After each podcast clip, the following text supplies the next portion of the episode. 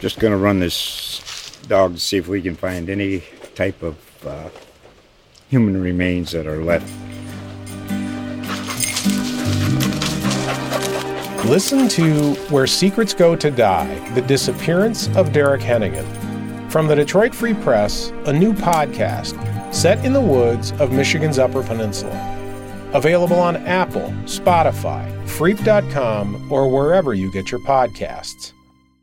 Welcome to a weekly look at all things high school sports around the South Plains. Powered by the Lubbock Avalanche Journal.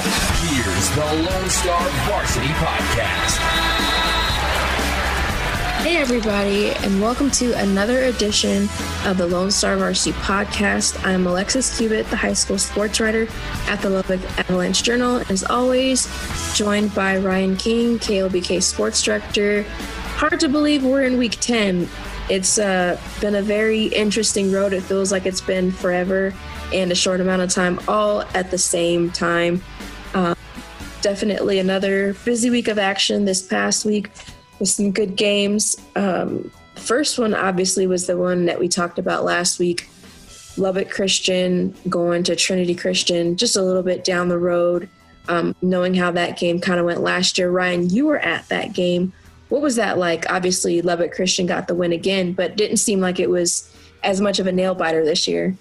Well, early on, it, it was honestly very similar to last year. Trinity Christian scored first, six nothing, um, and then they I can't remember if they went for two. I think they missed the they got the extra point blocked is what happened. Okay. Um, and so it was like okay, but and Lubbock Christian did not score on their first possession. It's like oh wow, this is kind of shaping up like last year. And it was like last year um, where Lubbock Christian ended up winning, but the problem was for the Trinity offense, that's all they did. Now they did, they picked off Alex Lack twice and forced a fumble. Three first half turnovers from Alex Lack, which that does not happen. And they scored their first touchdown on one of the turnovers. The other two, they did nothing with it. Um, and that that was a problem. Defense was honestly holding up. It was only twelve to six at the half, mm. with three forced turnovers. Like the defense was doing their part, um, but in the second half was not there for that. It was only there in the first. But it just looked they just started getting it. They were just clicking at that point. And Coach Softly, you could tell he's a pretty even keel, very pleasant man. He was not happy in the first half. You could tell like he was not. He was like getting very frustrated. Where you could tell like he's feeling we are the better team. We are not executing and it all there was a two point conversion when it was uh, 12 to 6 the second touchdown and honestly mind you if anyone saw the highlights from that game the second touchdown should have been an interception the trinity christian player had on both hands went through did. popped to the christian guy and ran in so like even that should have been a pick and it would have been six to six at the half but on the two point conversion a guy was running a post route uh, in the end zone, and Alex Lack threw it right where it was supposed to be. I'm guessing based off what Coach Softly was saying. He runs out to the receiver, and he is just mad. He's like, you know, you have to stick it here and go. It, it just looks like what we've thought about. They're a very young team still. Still, uh, Lubbock Christian. They have talent, but they're still learning. But ultimately, Trinity Christian, they, they couldn't hang with them. Once the Lubbock Christian got going, it, it like it was over. But it was a good game there early. It's always fun to see those those rivalries, those in town teams. Mm-hmm. But Lubbock Christian, I simultaneously think they don't look as good as last year, which it's tough. They did go to the state championship. At the same time, they did beat a rival 36 to 6 without looking very good doing it, which you have to be fairly encouraged like, hey, we didn't play well and we still dominated the scoreboard. Like there's something to be said for that. Um, so it was overall a fun game and I was I'm very curious to see. I don't think I left that game with many answers about Lubbock Christian like I was hoping. Yeah. Um, but we do still know they have there is a ceiling there. There is a certain ceiling um, that I'm, I'm not sure if they will reach, but I know um, just based off watching them and just seeing Coach Softly, I think he feels the same way. There is a ceiling. There is some potential that this team can get to if they can cut out the mistakes. But they're still fairly young. We'll see if they do that. But overall, uh, fairly impressed with what they did. Trinity has potential, just like they did last year. But talking to Coach Spiller, watching those games, they just it feels like they can't quite get over that hump of like they'll make some good plays, they don't cap it. They yeah. they're getting close, but they can't quite string it all together. Yeah, and I think that's something definitely to look out for because when you look at just hearing you talk about it, when you look at what happened last year, it was that rushing attack again that just seemed like, you know, they were able to do so many things. Last year it was um, Justin Franco. And this year it looked like it was, uh, oh, I just lost my thing. Um, well, Davis Reeves has been big for him, but then he, Yeah. Marcus Ramon Edwards coming in there.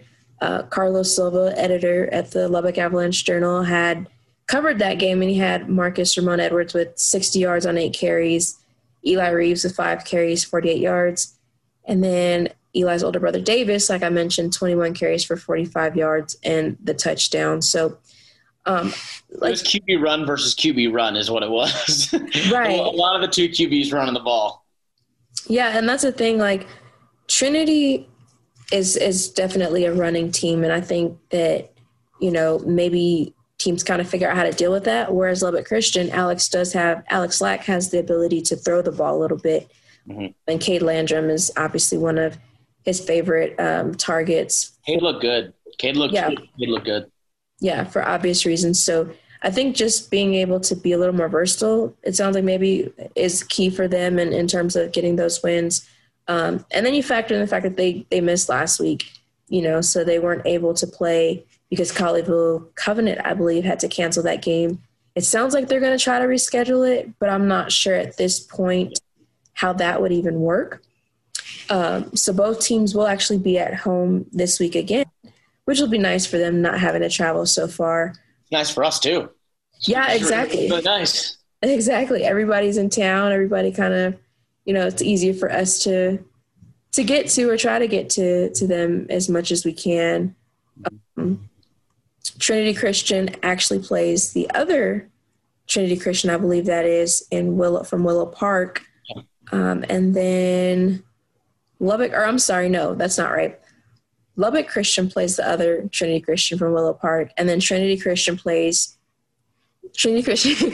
Our Trinity Christian plays Fort Worth Temple Christian um, Uh, okay. at home. So the thing is, they're all district games. They all matter.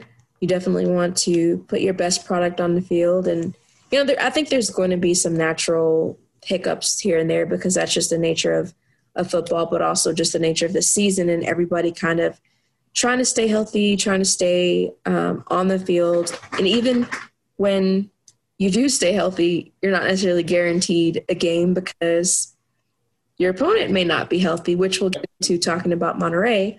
Um, the other game I was at, um, Frenship played San Angelo Central, and I really thought they had a good chance. Obviously, I didn't know a whole lot about San Angelo Central, but just based on um, what Frenship has shown, even in like losses to Lubbock, Cooper, and Coronado, I think I thought they had some good pieces um, that would allow them to do well in district, and they still can do well in district. They're one and one right now after that loss to San Angelo Central, but it just seemed like the offense is still working through some things for Frenship. It definitely they've definitely been struck by injuries quite a bit. You know, when your your starting quarterback is out, um, and then in the game, J. Smith kind of got banged up, which was someone that Coach Jay Northcutt talked about was a, a highlight against Midland High. So he was out, um, didn't come back until later and had a good run. But then right after that, they throw an interception. Um, I think it was just kind of one of those things where I think it was like a miscommunication in the routes where the receiver didn't quite get there, but um, one of the San Angelo defenders did and, and got the interception, which was, I think, kind of a, a big momentum kill because, like I said, J had just had like a 41 yard run. Um, and then they're at the end of half or just before halftime, they tried to go for it, which would have tied the game um, and just couldn't get it. Mhm. And then, I mean, you can always say, like, okay, well, why didn't you go for the field goal or whatever? Because field goal would have been points. But at the same time, you know, a tie is a lot better than it's. It's just a risk you you have to take, and I think they they lived with that. Um, but then just there's only so much their defense can do. San Angelo just had a really good quarterback in Malachi Brown who was very effective in using his legs and had some timely throws and just did not work out for them in their favor, kind of a, a damper on their homecoming. I agree with you. Also, it feels like they're another team that's like they keep showing flashes. Like the offense will show a flash. The defense has been more consistent. I, I wouldn't say they've Yeah. been flashy, but like the offense, they've shown flashes where it's like, okay, they could really. I mean, let's let's not overlook the fact that even if one of the touchdowns was late, they put up 14 on Coronado, which no one has done so far. Right. Um, and that is a really good defense. They put Yeah. up 49 and 42, I believe, in two different games. Like we've seen flashes that once things get rolling, they can be great. The problem is what separates great teams from good teams is consistency. And this Frenship squad has no consistency. I don't Central, I do think was better than their record. I thought that heading in, but it really felt like once the game got going, no matter what the score was, it just felt like Central will probably win this game. Like it just kind of felt that way through. I was like, Central's probably winning this game, and it shouldn't have felt like that. I think Frenship is right there with them, and it fe- it feels like they're a younger team than they actually are. And I know at certain spots they are, but Frenship is not that youthful that you'd be worried about. Um, you know, consistency and I don't want to say effort, but consistency and playing that hard all the way throughout a game. And when we talked to Coach Northcutt preseason and throughout, he's even said like the talent is there. We want to build on what we did last year, but it feels like they haven't elevated from last season. I'm not even going to say they've taken a step back, but it did not feel like that consistency, that hard nosed part of a program that in close games can keep you close, can win a game. It doesn't feel like it's there this year like it should be with this squad, with the guys that they do have returning. Um, and I thought that game was one that I'm not even going to say they should have beat Central. I don't think that's fair. But what I will say, I, I will say they, they should have been right in it until the very end. I will say that. Like they should have been right there. And it just felt like, I mean, I, you kick the field goal, in my opinion. I you can say hindsight's 2020. It did not feel like they were going to score there at the end of that. Like it, did, it just did not feel like that was going to happen. And when they didn't, zaps all your momentum's out the door. Central has the lead. They're feeling good. You, you've given them everything. Um, and I'm not trying to question Coach Northcutt. You know, I'm, I know he knows what he's doing over there. It's just we are now. We've been talking these last few weeks, preseason and early season for these big schools.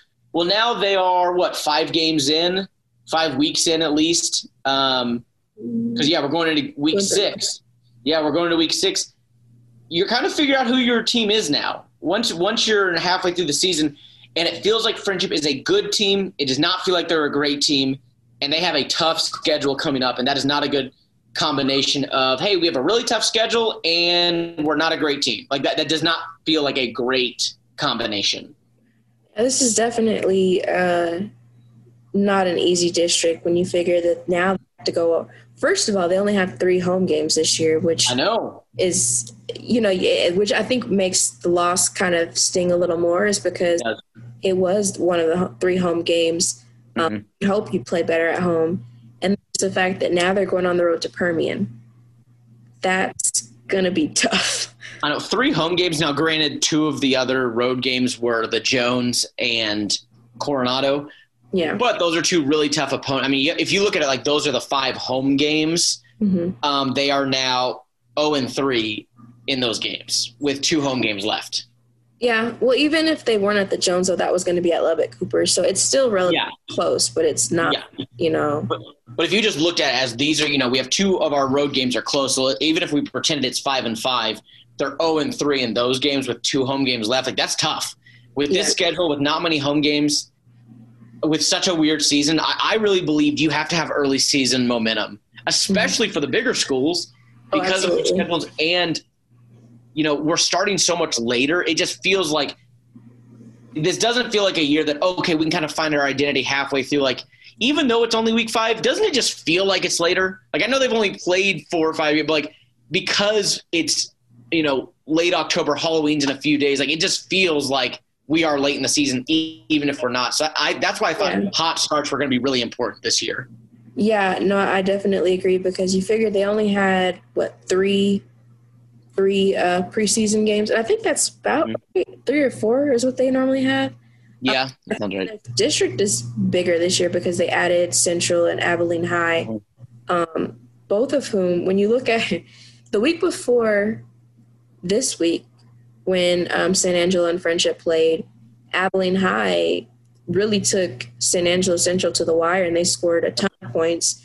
Um, obviously, San Angelo did get that win, but now you look at that and you think, okay, you hate to compare, but if you look at how they played, now you're looking at it and thinking, okay, well, how how can we get better to be more competitive? So when we do play Abilene High, it's a win, you know. Oh, so oh, you're. I think high school. They people always say don't compare games, and it's not always a direct correlation.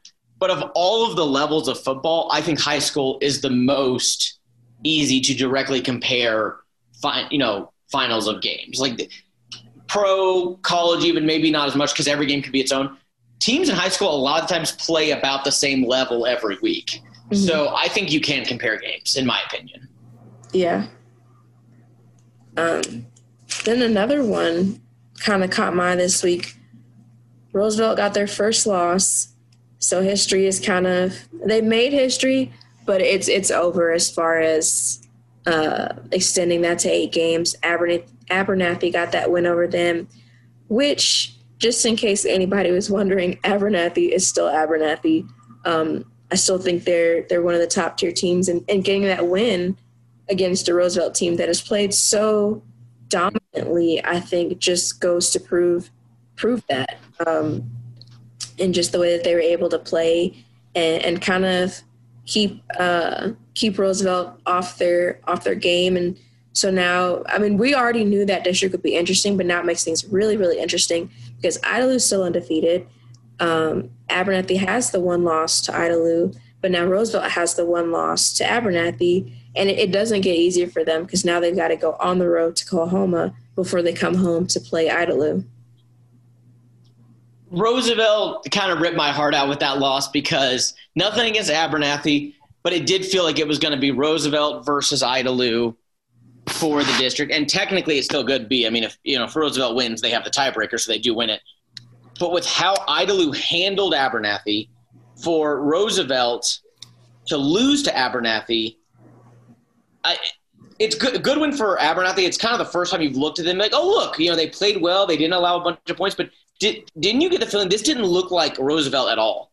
They were not yeah. allowing any points all season. I think the most they allowed was like six or seven. They allowed twenty eight, and the offense looked completely anemic. It was I was surprised. I was I was genuinely surprised. An Abernathy offense that has not looked great the entire season scored twenty eight on a defense that now that while the schedule hasn't been murderers row they've allowed something like 20 points in like seven games. I mean, that doesn't happen. So yeah. I was a little surprised that they allowed 28 to Abernathy. I was a little surprised by that. I wasn't surprised by the point total. I think I was more surprised by the the win margin. I thought it'd be a little closer. Oh yeah, eight to 12. Um, but it just goes to show. I think again, Abernathy. You, there's a lot to be said for tradition and culture, and I think mm-hmm. by doing an internal hire with Justin Wiley, it kept some of that going. Um, so I wasn't, I mean, I had picked, in all honesty, I picked Roosevelt to win that game. I really thought that they had what it took to be able to do that, but I wasn't exactly surprised that Abernathy won. Yeah. Um, it looked like Jess Hull had a really good game. I think he had like two touchdowns on the ground and one more in the air, something like that. Um, but it just, to me, it'll be interesting to see how each team responds moving forward because like I said, Roosevelt does have to go on the road to Coahoma. So, you know, losing isn't foreign to these players, but it's not something they've done this season. Yeah. So I think it'll be important to see how they respond because they do have a really good chance of still uh, I mean, they're obviously going to make the playoffs, but oh, yeah. do have a good chance of still, you know, being one of those higher seeds because if you look and you think, let's say Abernathy goes ahead and wins out. So they have Stanton next on the road and they host Coahoma. Um, let's say Abernathy wins out. We're going to play a playoff scenario because that's the most funnest game ever. Um, Abernathy wins out, so they have the one loss in district. Let's say that Idalou wins their game this week, so then they'll go into the game against Roosevelt with undefeated. Let's say that uh, Roosevelt goes ahead and wins out let's say they get the big upset over Idalou. So now you have where Idalou beat Abernathy, Abernathy beat Roosevelt, and Roosevelt beat Idalou. So this like fun little circle, which I wouldn't put it past any of the teams because cra- it's 2020, unless yep. crazier things have happened. So you look at that, and you you see each one has a loss to the other one, and you just wonder, like I don't know how they would do that. Do they do like well i know it's it generally obviously it's head to head which doesn't matter when everyone's beat each other right. then it's your district record which they would all have the same if they won right. out they have one loss i believe next is um, points scored i could be wrong about okay. that which if that is the case uh, Idalou is going to win that because they already put up 42, unless Roosevelt just shuts them out. Yeah. That that that Idalou Abernathy game is going to sink Abernathy and it's going to elevate Idalou. Now I know it depends on you know each level's always change. I know I know it goes head to head in the district, um, Mhm. uh, which obviously well district district would be first. Then the first tiebreaker is head to head. But yes, if they all beat each other, some do non-district records, but I know most most do not do non-district records because I was gonna say you can't do that this year. no, because it, it- I just and it just doesn't matter. Like it's when you're talking about who should win the district. So I know some do points for, which to me makes the most sense. And Idalou would be sitting. I mean, if you look at every one of their games, they're massive blowouts. So Yeah. um, they'd be seeing good there. But yet, I, I, I'm I'm right there with you. I'm hoping for a, a crazy game between Roosevelt and Idalou. That would be really fun. Um, but it does feel like it's Idalou's district to lose now. I mean, it, it Oh, looks yeah. like they get Roosevelt, I believe, at home. Is that correct? um, no, they're going. It'll be an ACON. Okay, well that, that's good for Roosevelt then. But the way they played against Abernathy, and here's the thing that I noticed in those two matchups. I, I didn't notice as much as Abernathy Roosevelt, but I'm just going to kind of project out. Idalou has been the most physical team every game they've played. They've been the more physical team, and generally they're going to be. They were no doubt more physical than Abernathy, which in years past was not the case. Now you can talk about the talent of um, Bryson Daly, but also just the toughness of that team. They were right there with Idalou, if not more. They've gone Uh, back and forth. It was just when Bryson was there, I think. Yes. Yeah. And yeah, so like you know, this year Idalou was more aggressive, and I'm going to assume Abernathy was probably looking at their linemen versus Roosevelt's. I'm going to assume Abernathy was the more physical team. oh, absolutely. So if you then compare Idalou's physical nature to Roosevelt's, that is not favorable to the Eagles. It is Right. not. Um, and now I was really hoping they'd be undefeated so you could at least have that. I'm not saying this negates the rest of the season because it doesn't, but mentally, this really sets you back. To lose a game like that the way they lost, I don't think you go into that game thinking, we're 8 and 1, we can win this. You're thinking, we just lost two weeks ago to a team that this team killed. And that gets in your head. oh, you're talking about when they play Idalou Yes. coming up? Yeah. Mm, I think under normal circumstances that might be the case, but the fact that this is already a rivalry between the two teams, Yeah. Yeah. I think that kind of is enough to get the guys up and realize that, you know, if we do beat this team, there's that little funky circle of uh, one lost teams. But that's not overlooking Coahoma either. Yeah, exactly. If if they lose to Coahoma, I mean, then it, I guess Idalou has it now.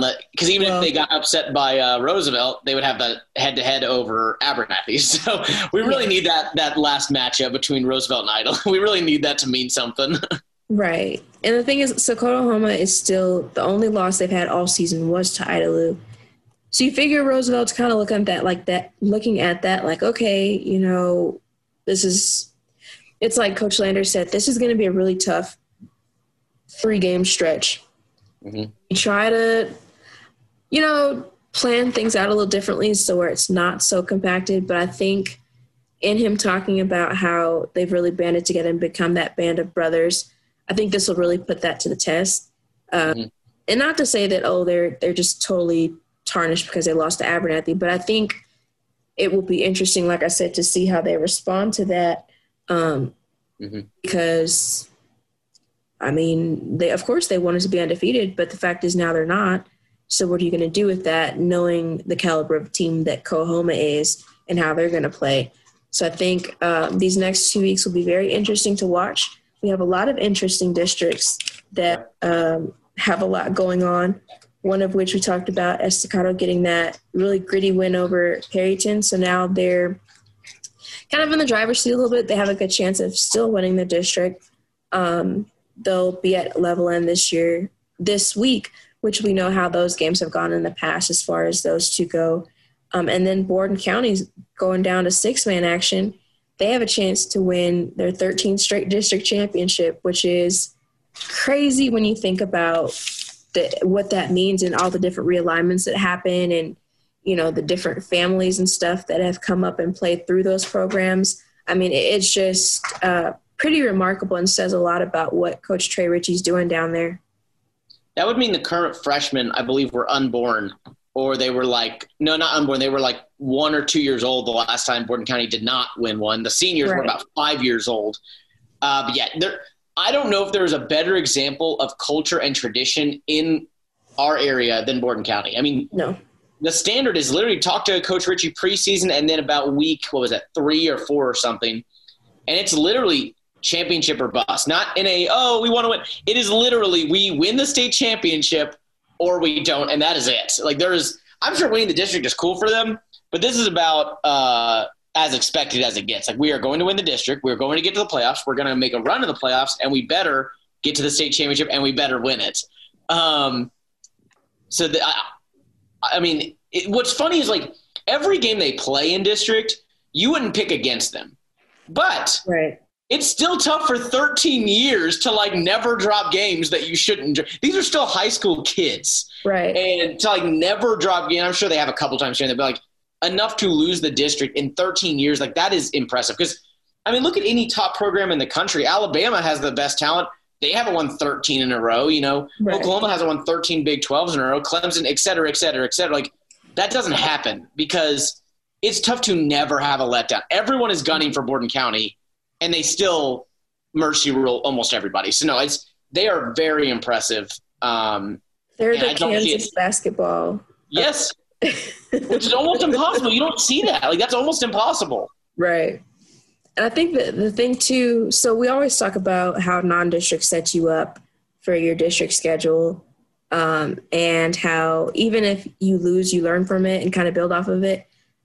So yeah we talked about this before, but when you look at Borden County's non-district schedule, Westbrook is currently the number one team. Sterling City is number two. Rankin is, I believe, somewhere in the top five, if not top seven. And out of those three teams, they had the one win to Rankin, but then lost to Westbrook and, and Sterling City. Yeah. But and that's why they're number three. Right. Or they're number two now, actually. They got up to number two. Wow, good for them. They moved up. Uh, let me make sure I know what I'm talking about here. Check those rankings again. So yeah, so yeah, Sterling, Sterling City is number one. Borden County is number two. Westbrook is number three. They lost to Sterling City this week, and so they flip flopped. That's interesting. Westbrook was one. Sterling City was two. Borden County is three, and then Rankin is number four. So yeah, so every Jeez. the top four Borden County has played they beat Rankin, lost to Sterling City and Westbrook. So, and this is not to say with many programs, when you play those caliber of teams and do what you do, it's not hard to believe that they beat Whiteface 66 to 0 this Oh, not, not. And there's nothing against Whiteface, but that Borden County team is something different. Let's be honest. Would you be surprised at all if Borden County gets a rematch with either of those teams they lost to and beat them? I wouldn't that's kind of what uh, Coach Ritchie was preparing for. He mentioned that um, when I, I went out there for that game against Rankin, which was really cool, by the way, to watch them take down the number one team. But anyway, mm-hmm. um, he said, you know, we know we're going to have to see these teams at some point down the road. It's better to see them now than to get at that point and be surprised. Now, full disclosure, Rankin was down a couple players. One of their best players got injured, I think, in the first or second quarter, so he didn't play at all in the second half. But they saw what he did in the first quarter, and they were still competitive with them. You know, so it wasn't like they Rankin was just running away with their with their star player. Borden County was still right there in it. Um, so I think, and that's part of what's made them so successful is that Coach Ritchie has set them up that way. You know, he scheduled those harder games where some coaches may not want to or may not know the level of talent of their team to be able to do that or if they would even be able to do that. But you know they're they're really rolling and handling those losses well which in the college world we talked about we call quality losses. Um, and then this week which i'm guessing will be for the district championship they'll still have to play wellman union next week but this game will definitely put them over the top. They host o'donnell who is also undefeated in district right now. Um, so that game will most likely be kind of the determining factor for that district championship. Um, O'Donnell beat Morton 58 to 6 this past week, uh, which wasn't a district game, but I'm guessing they just wanted to fill something. And then they beat Whiteface 56 to 6 the week before. So again, like we talked about, those common opponents. if you look at it and you say, okay, well, O'Donnell gave up a touchdown to Whiteface, Borden County didn't, uh, you know, yep. looking, but it will definitely be interesting. And O'Donnell's been fun. Like they've been a fun team to see succeed this year. Yeah. But if they really want to be remembered and, and make some noise, you got to win this type of game. You know, you you got to win this one, and, and, that is big. It's just, I'm not saying they. Will, I mean, by no means is Borden County going to for sure win the state championship. Like so much has to go into stuff like that. Definitely. But it, it, that is exactly right. Getting to play all three of those teams that are sandwiched right around you is so big. Because let's let's not you know let's not lose sight of this. This wasn't just hey, Borden, you know, Borden County is like, let's go play this team to get ready. This was also those teams saying, let's play Borden County exactly. so that uh, when we see them in the state, you know, quarter, semis, or whatever, we're ready. So I don't think uh, Sterling City is like, hey, we beat them. If we play them again, we're, we're good to go. You know, I don't think anyone's thinking that. Yeah, definitely. And I believe I should be better prepared. But I believe Sterling City and Westbrook or uh, Sterling City and Rankin are in the same region. Mm-hmm. Let's see. Yeah, Westbrook and Sterling City are in the same district, rather. So that factors into things. So they'll definitely have to run into at least one of them at some point. Mm-hmm. Another team that's gunning for a district championship is Shallowater this week. Undefeated on the season, so they're undefeated in district as well. They host Slaton to see if they can win what would be their second district championship in three years. It's not as uh, shiny as 13 in a row, but still pretty decent when you look at the fact that you know all of these opponents in their district are fairly new, um, mm-hmm. and they had never played some of them before in district, um, and to be able to to be sitting at this point, especially with all that they've kind of been through this season, they had their own bout with COVID 19 and had to take off some time. Um, a lot of their non district opponents were people that they had never played before. So uh, they're, they're sitting pretty right now. Even if they don't win, they're still going to be in the playoffs, and you'd imagine they'd still have a good run going forward. And it's not like they were terrible last year. I'm not saying that, but what they were two years ago and what they are this year what what I'm impressed by is that they, you know, two years ago they were great. They were legitimately. I think they got to the state quarters. I want to say they got deep in the playoffs, and then last year they fell off as you would expect. They lost a lot of talent, but then to one year later with a lot. We've talked about this all year with a lot of sophomores and juniors, a lot of sophomores. They bounced right back up to an undefeated, uh, potentially undefeated regular season district championship. That's really impressive. Mm-hmm. This wasn't a oh they were good in 2018 they dropped in 2019. They got back to the playoffs, you know, 2020. They started competing. And this was a quick turnaround from great to okay, back to really good to great. Like, it's tough to immediately bounce back like that with young talent. Um, but Coach Wood's been doing this for a while, so that part's not surprising. But it's it's it's impressive what what they've done this year. Yeah, and even last year, I mean, they made it to the area round. They were seven yeah. and five. So, like you said, they weren't bad. They were okay. Um, but just the fact that when you look at it, and yeah, Coach was been coaching for a long time, but this is only his fourth year at Shallowater. So you look at it and you figure, you know, two champion district championships in four years. That's that's pretty uh, pretty remarkable at this level. And that's not. I mean, you definitely don't. And I don't think they are underestimating Slaton. Um, but they're definitely going to come in with that mindset of this is the team we have to beat to have that undefeated district championship, undefeated record overall, get that number one seed, secure it, um, and, and power that toward a good run in the playoffs. Um, then the other thing too that I didn't realize I was talking to Coach Wood a couple weeks ago is that Josh Easley is actually out for the season with injury. Uh-huh. Um, but just the way that kids like you know Keegan Campbell and Caleb Caleb Cox and even Bax Townsend have been able to pick up for some of that production has been a key for them. And we always talk about that uh, next man up mentality. And, and you would hope that they would do that, but just the fact that they've been able to get some things rolling has been really good. And then defensively, I mean, defense wins championship, as we all know. Um, for them to be able to, I mean, they held Kermit to seven points. Um, the week before that, they were they had held Denver City down pretty long, as long as they could before Mario Sanchez took over there in the second half. But, um, you know, given up is only eight points to Lamesa, six points to Brownfield. So mm-hmm. their defense has been pretty strong in district play right now. That's why I don't want to sound like a broken record. And I know they have some senior talent on this team, but man, this team in the next two years, with what they are already doing now, this is where you could not to jinx them, but this is where you could really see two or three straight district titles and complete domination of the area as not only possible, but at this point almost likely because Coach Wood has already, I would say building, but in my opinion, really already built a really good um, program out there. Not that Shallowater is bad when he got there. Obviously, he already had a good program as well. Right. But he has built them into a consistent force. That, yeah, you know, to say that they were six and four in the regular season and that's like a down year for them, it is. I mean, for that standard, it probably was going seven and five. Um, but they're already this good. It's just so exciting to see what that team will be in 2021, in 2022, uh, with the young talent they have, and who else, who knows that's in JV right now that's coming up as well. You know.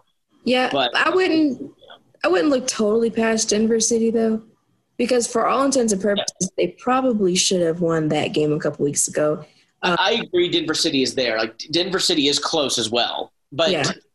they have more seasoned guys than Shallowater does for the most part, and they were at home and they still lost. So that's what I'm saying. Like, yeah, I agree. They're they're in the same ballpark, but going forward, I would still favor Shallowater being the team to beat over Denver City. In that district. In the district, yeah. Yeah, I think that's fair to say. Like that's like Denver City's gonna be. I'm not saying it's gonna be a runaway where there's beating everyone by 40 points. Right. But when you have more seasoned guys and you're at home and you still lose a close game, well, imagine if they were at a neutral site or Shallowater. If they both had senior leaders, Shallowater mm-hmm. probably wins by 20 points. so, you know, it's not, yeah, not trying to look past Denver City, but I, I, agree with you. Denver City was right in there. You can make the argument maybe they should have won. But like we talked about with Estacado Perryton, at the end of the day, someone's got to win the game, and that's what matters. you know, it's, it's yeah. who gets the job done. And I give more credit to teams that have young talent winning close games. That's tough to do that is, I would personally, as a head coach, I don't feel comfortable with a sophomore quarterback with a game on the line with a close game. That doesn't make me feel good. um, and they're pulling out these games, you know. So it's, I'm very intrigued by Shallowater. They've they've got to be, um, I, they're not a complete shock. We knew they'd be good, right. but they have to be one of our teams of the year as far as if you just were to rank how good teams are in our area, they're top ten and we definitely did not think they'd be there preseason. So uh, it's it's very fun to see what they're doing out there. I think they kind of had the Estacado effect from last year, in that we we figured they would be they they'd be good. We knew um, that they'd have a lot coming. Well, not a lot, but they'd have enough coming back to you know continue that winning season. But just to see, okay, Shallowater wins this week. Shallowater yep. this week. You know, to see all those wins come together. I mean, it definitely has been uh, something that the state is taking notice of because Dave Campbell has them ranked third. Yeah, class three at Division One. Uh, I know that's that's unbelievable, and I know they're still undefeated. They've earned it, but we'll see if they're actually the third best. I mean, that's there's a lot of teams across, but they definitely played well. Uh, third might be more so looking at the record. I, I you know, no disrespect to Shallowater, they are a good team. Third does feel I mean, if you go based off the rankings, third means they will get to the state semis. Like that, that's what that means. So, Not necessarily. You know, I mean, it's, it's about matchups. It just means right now they're the third best team. Yeah, but I mean, we're only we're in week ten. I mean, that's that means they're going to be better than most teams they play the rest of the way. You know, right. if you go just purely based off the rankings. Uh, and I, I, am very excited to see them in the playoffs. They are a team that's it's very fun to see. It's, but I, I remember shooting week one when football was, you know, by the grace of God back they beat Abernathy. And we didn't know how Abernathy was, but even in hindsight, even with Abernathy looking not as good this year, they mm-hmm. dominated that game. And Abernathy is not bad. They are not a bad right. team. So the way they beat Abernathy, who believe is a yeah, they're a classification uh, bigger, right? They're three A Division two. They're D two. They are D two. I had them flipped. The way they beat Abernathy, that's impressive. Like I, you know, especially with I was like, who's this backs guy? Like I'd never heard of him. I was like, who's their, who's their quarterback out here? Uh, and they had two quarterbacks in that game. That was more of an early season thing when they had the yeah. two quarterbacks set. Um, and Abernathy, no disrespect, they had no chance. I mean, Shallowater was winning that game. I mean, it, it was completely dominated by Shallowater. It was fourteen nothing like that, um, and they never looked back. So it's it is they are one of the more intriguing teams. Could they go to the state championship? Could they get to the semis? Maybe. Could they lose in the second or third round? Maybe because they are still young. It's so I'm very interested to see. I think there's a very wide range of what Shallowater could do. Like post post isn't losing in the first or second round. Um, Roosevelt isn't going to the state championship. Like I feel like most teams, you have a, a rough estimate of what you think the team is. Shallowater, I really don't know. And that's good and bad. I, I don't know if they can make a run at the state championship or the state semis. I really don't know that. Um, mm-hmm. But I also I don't know how they'll look once we get to playoff games. Um, I you know it's and maybe a team has more experience in the playoffs and you have a young team and maybe these sophomores don't look as good in a playoff scenario as they do in a regular season. You know when when they're kind of playing with house money. I don't know, but we'll see. Yeah, yeah, definitely. It will definitely be fun to kind of watch them. Um, but like I said, you can't overlook this this game against Slaton. I actually uh-huh. had a chance to talk to Slaton coach Lawrence Johnson today, um, just about that game and different things. And um, I think he's got he's got Slaton on a, a good path. Mm-hmm. Obviously, they've had some hiccups during the season just because of you know COVID nineteen. They actually had two different bouts with dealing with positive cases, so they had to shut some things down. Thankfully, they have their district schedule wasn't messed up, but they did allow for um, that one one week, which would be next week. But none of the teams have had to reschedule, so they'll have that open week before district play starts. That's another district, or excuse me, before playoff start. That's another district that's really interesting right now in terms of their playoff situation because Slaton is two and two, Brownfield is one and three, um, and then Lamesa is right there at two and one, two and two, something like that. So it'll uh, this week will definitely, depending on what happens and how crazy it gets, can really mess up some teams where you could have yeah. potentially Lamesa Brownfield, and Slaton all with two and three records, but then you have where, let's say Brownfield beats Lamesa, then you have Brownfield beat Lamesa who beat Slaton, who beat Brownfield. Another, another circle. yeah. Well, that's what, that's what's so interesting was that's what we talked about earlier in the year. Did not think Lamesa would get that that win over Slaton, so that really puts them into the conversation. Yeah, I was surprised about that. I'm like, they, they now Lamesa's in the conversation, but Brownfield. We talked about Brownfield Slaton. It was like whoever wins this game is going to have the inside track. Now mm-hmm. Lamesa throws a wrench in that, but if, if there was no Lamesa, if Lamesa had lost to Slaton, they'd be out Slaton would basically have it locked up over Brownfield because they have the mm-hmm. tiebreaker mm-hmm. over them. So, right. but now Lamesa does bring in a bit of a wrench, but Brownfield, it's going to be tough sledding for Brownfield to get in. It's going to be tough. It's not impossible, um, but it's going to be really tough for them to get in there. They're going to have to win out and probably hope. I guess Slaton would have to lose to Shallowater, which is likely, but Brownfield would probably also have to win. It, it, it, of the three teams, as crazy as this sounds, when you look at recent history between Brownfield, Slaton, and Lamesa, – it sounds like Brownfield probably has the toughest track to get in. As crazy as that sounds. Well, yeah, because they have to play Lamesa this week. Um, Lamesa looks a lot better than they have in recent years. Say that. Well, yeah, dropping down a classification also helped, um, and I think it'd be cool because I think they haven't been to the playoffs since like 2007. It's been a while. They're pretty much right now. They're they've secured it. They're going to definitely go to the postseason. It just depends on if they're going to be three seed or four seed um, because I don't think Denver City is going to lose to Kermit, who is winless right now. Crazier things have happened because it's 2020, but I just don't see that happening. I know Lamesa. are they in for sure? I guess they are. So right if, now they're, they lose they're third. Lose Shallowater, they're in, right? Yeah, they're third. Well, they're third right now. Lamesa is. Um, if they were to if they were to lose this week, Slaton wins. Slaton would jump them, right? Because I think they have the same record right now.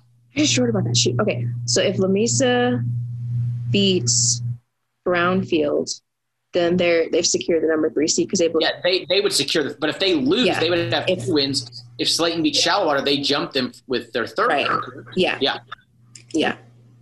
So like that, but like the odds are, let's just go with Slaton's losing to Shallowater. Just go with that odd. Mm-hmm. Then I believe, regardless of what Lamesa does, they're in because they have the tiebreaker over Slaton So they're in as the three seed, and then that comes down to Slaton. So yeah, Brownfield, man, they need they need Shallowater to beat Slaton which is likely. Then they have to beat Lamesa, but they'd still have to have Slaton to lose another game because head to head they would have two wins. Slaton would have two wins, and Slaton has the tiebreaker. This is the last game of the season, so it really depends on Brownfield. I And guess Brownfield's out. if they can, so if they can beat Lamesa, it'll put every all those three at two and three right now. Uh, that's true. Yes, if they Yeah. yes, that's true. I was I was giving Lamesa the win. That's right. So if they can beat Lamesa, maybe some tiebreaker gets them in because we don't know what the tiebreakers are. But Right. That's a tough task. That is a tough task for Brownfield. Yeah, and then of course if they lose, then it'll stay Lamesa, and then Slaton. Um, so really, the ball is in Brownfield's court. That's really who it's down to, because even no matter what happens, Slaton win or lose, they're going to be in. Yeah. Lamesa, if they win, they're going to be in. But if Brownfield wins, now you Assuming there's no crazy tiebreaker of the three where Slaton's out. Assuming there's you know Yeah. whatever Slaton doesn't get left out. Right. So it would have really helped if Slaton got that win over Lamesa last week, which Coach Johnson talked about. Is just the guys kind of finding that consistency and the coaching staff's finding that consistency as well um, in terms of just that production. So, uh, but I mean, it is what it is. They lost that one. You got to kind of move forward and see where you can um, improve. It does help that they beat Brownfield. So now they're kind of at ease a little bit but it's it's like the coaching cliche goes you don't want to leave your fate into another team's hands you, you want to try to control what you can control and be in the driver's seat and obviously Shallowater's done that mash Yeah. um, even denver city to only have the one loss to um, Shallowater which i believe will stand um, they're guaranteed pretty much the second place so But even Lamesa too. Like I, I like Lamesa to beat Slaton if they beat Brownfield. I mean that's we haven't seen that kind of success from them in recent years. If they can, you know, they mm-hmm. go in and beat both of those teams and they don't have a tiebreaker for third. Like they, it's just they're taking it. That's impressive. You know, it's you like to see it. That's why I knew Slaton Brownfield. This is gonna for sure affect seeding. Might and it looks like it's going to affect who gets in.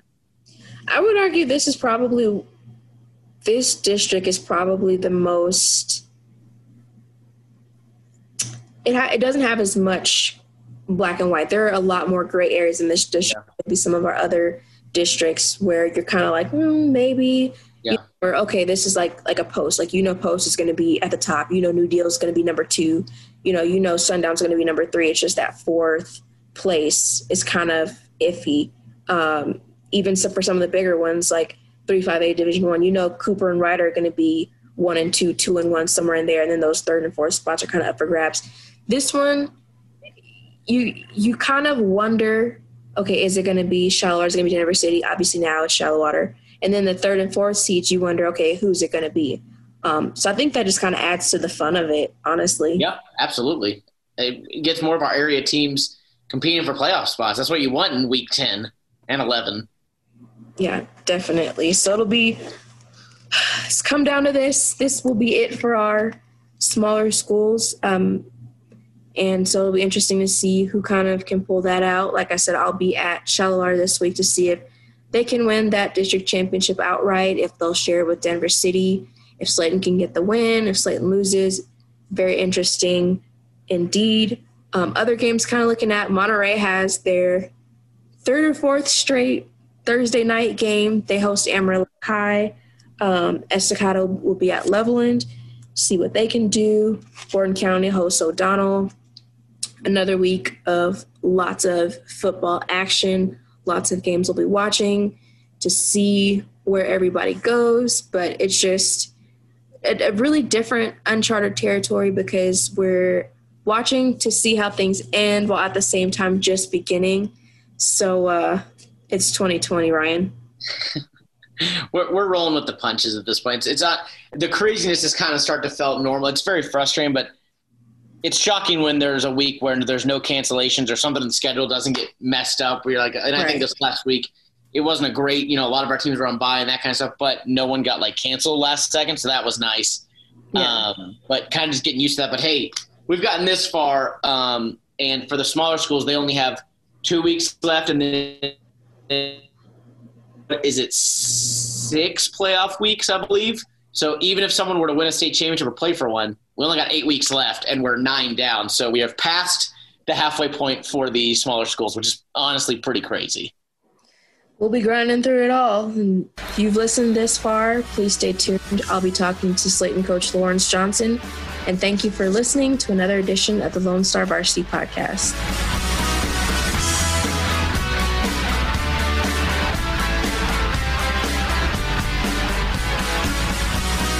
And we're back with the second segment of the Lone Star Varsity Podcast. I'm joined by Slaton coach Lawrence Johnson, coach's first year at Slaton, and what a year it's been. How is that just with everything going on, adjusting to, you know, moving to a new place? Well, semi new because you've been there before, but yes, ma'am. Pandemic world. Uh, it's it's been a, an overwhelming experience uh, for sure. I mean, uh, the the community's great. Everything's good on the school side of things.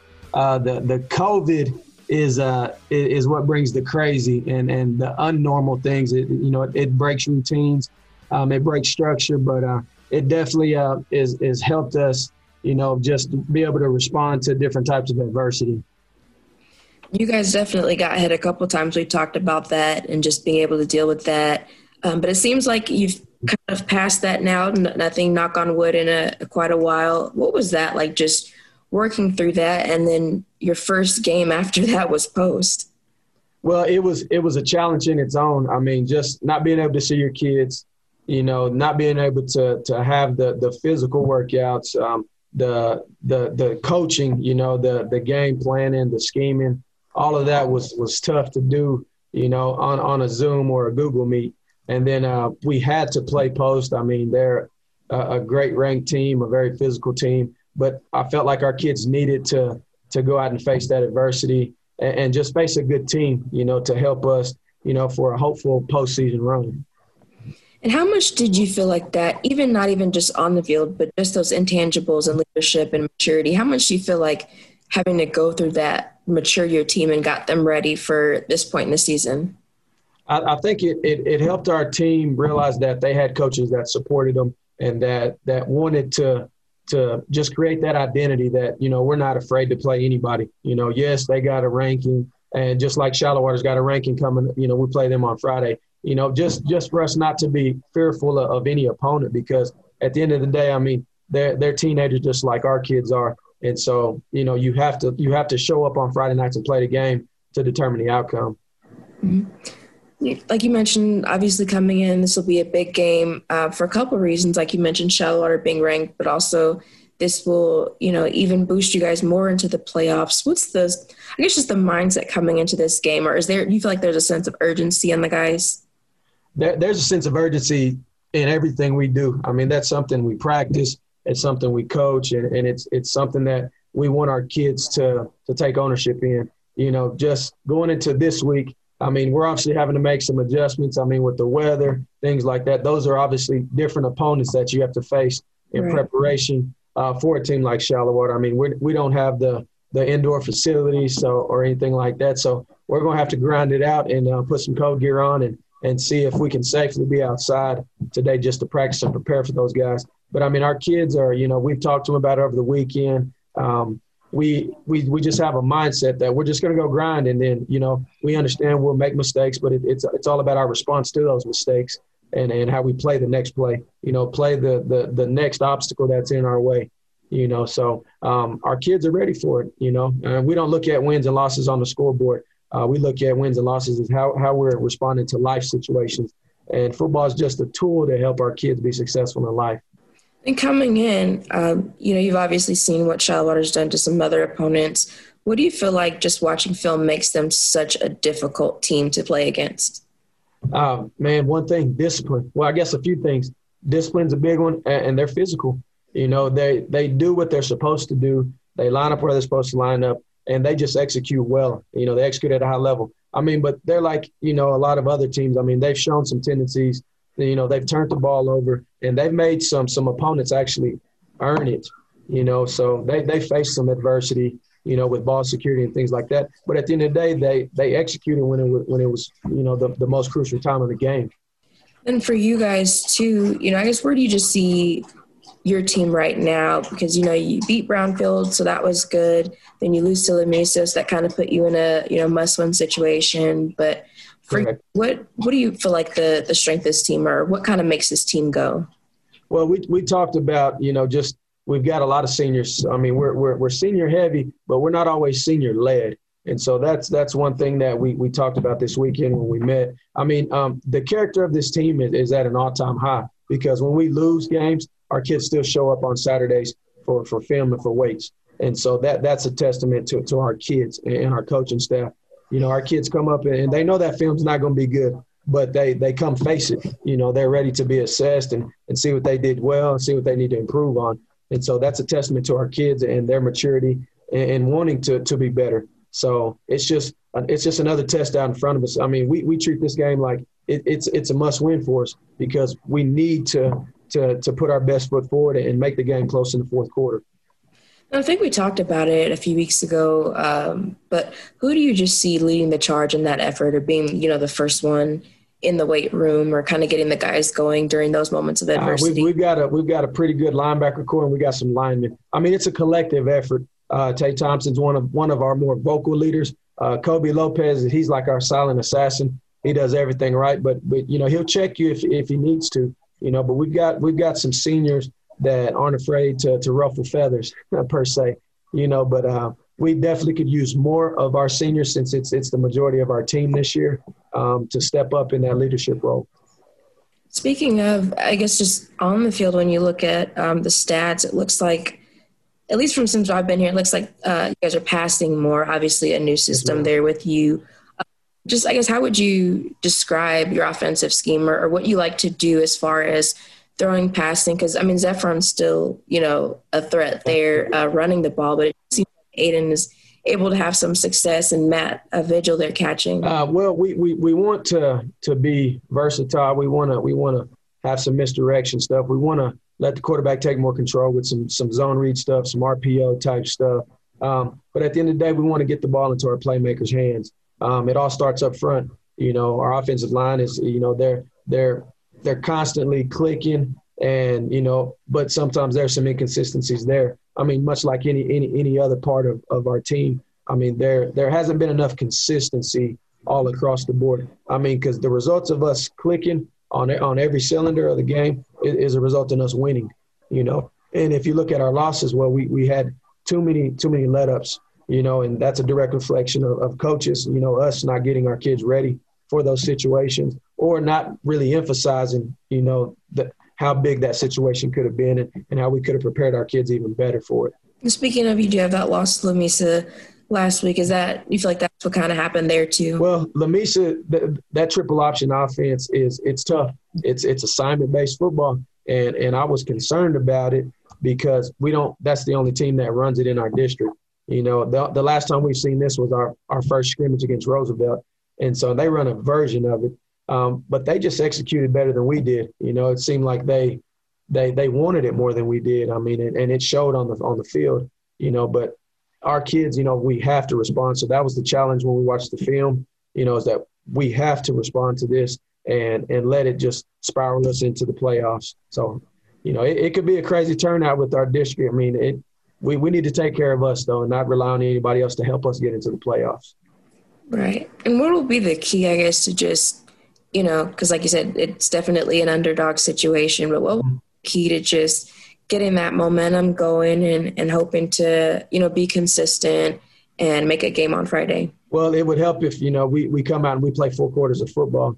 You know, we, we've yet to, to, to play four quarters consistently. You know, we've, we've, we've played a good solid three quarters. We played two and a half quarters. Um, but it, it, seems like we, we always kick ourselves in the foot uh, when it comes to extending drives or getting off the field on third downs you know, winning third downs on defense. So um, again, that it's it's a direct reflection of, of coaches and, and kids coming together and taking some ownership on the execution side. And even though, like we mentioned, you had been in Slaton before, this is your first year as a head coach. And so, you know, we talked about how this year's been for the kids and dealing with COVID, but for you being put in this situation, you know, it, it just seems like I mean, trial by fire a little bit, and there's nothing really that I guess will surprise you now. How has this year been for you in adjusting to a head coaching role? Well, just when I started coaching early on, I mean, I had a, a no surprise rule, you know, because you you depend on on certain things to happen, and then something else happens. You know, you get you, you know a curveball thrown at you. Um, but the, the the best thing about this situation at Slaton for me has been the familiarity with with the kids, with uh, with the community. But um, the the the best thing about um, this situation is our staff. You know, we maintained everybody on staff, and so our kids already had that trust for the the current the staff that's in place, and so they um, they make it easy on the tough days to to reassure me like, hey, coach, we're we're, we're, we're doing right by kids, you know, first and foremost. You know, we're not using kids to win football games. Uh, we care more about their academics, you know, and we're holding them more accountable there. You know, so like I said previously, you know, our, our wins and losses don't always show on the scoreboard. You know, we're trying to help kids graduate high school and have options.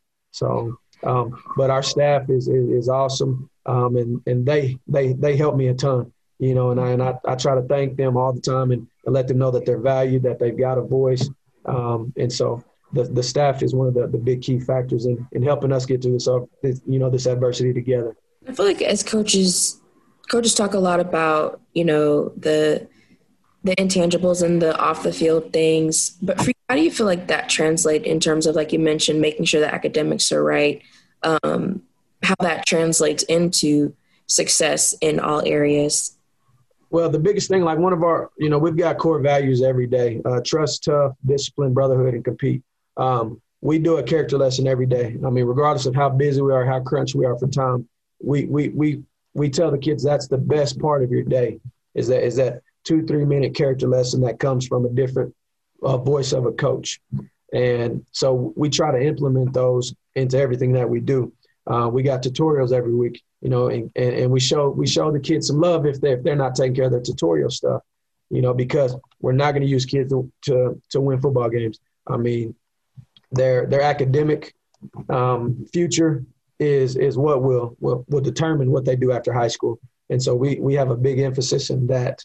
And so, and our coaches buy into it. Our, our kids are are seeing that. Yeah, coach does care about my grades because we we set that standard at a 76 you know, we've been we've been questioned as, hey, why is it a 76? Well, I want kids to have options. Uh, you know, if they want to go to college, they've got that option. If they want to go to work, they've got that option. Military, they've got that option. But they've got choices, you know, and they're not just forced into to one one area or the other. You know, they can they can have a choice in, in their future. So it's um it, it's been awesome. I mean, Slaton's got we've got kids can can be certified welders. They can get their apprentice certificate. They can um, plumbing. I mean, um, a registered nurse. Um, um, but I mean, they've got all our nursing programs big here. I mean, we've got different types of programs. You know, our band just got all ones on Saturday. I mean, we've got extracurriculars. I mean, we've got a lot of um, programs that our kids can success. You know, can can excel in to be successful. Yeah, definitely. Always a good thing when you can have that that well-roundedness for kids. Yes, absolutely. Well, thank you so much, Coach Johnson. We'll definitely be looking forward to that game on Friday. All right. Thank you, Alexis. Appreciate you. And thank y'all for listening to another edition of the Lone Star Varsity Podcast.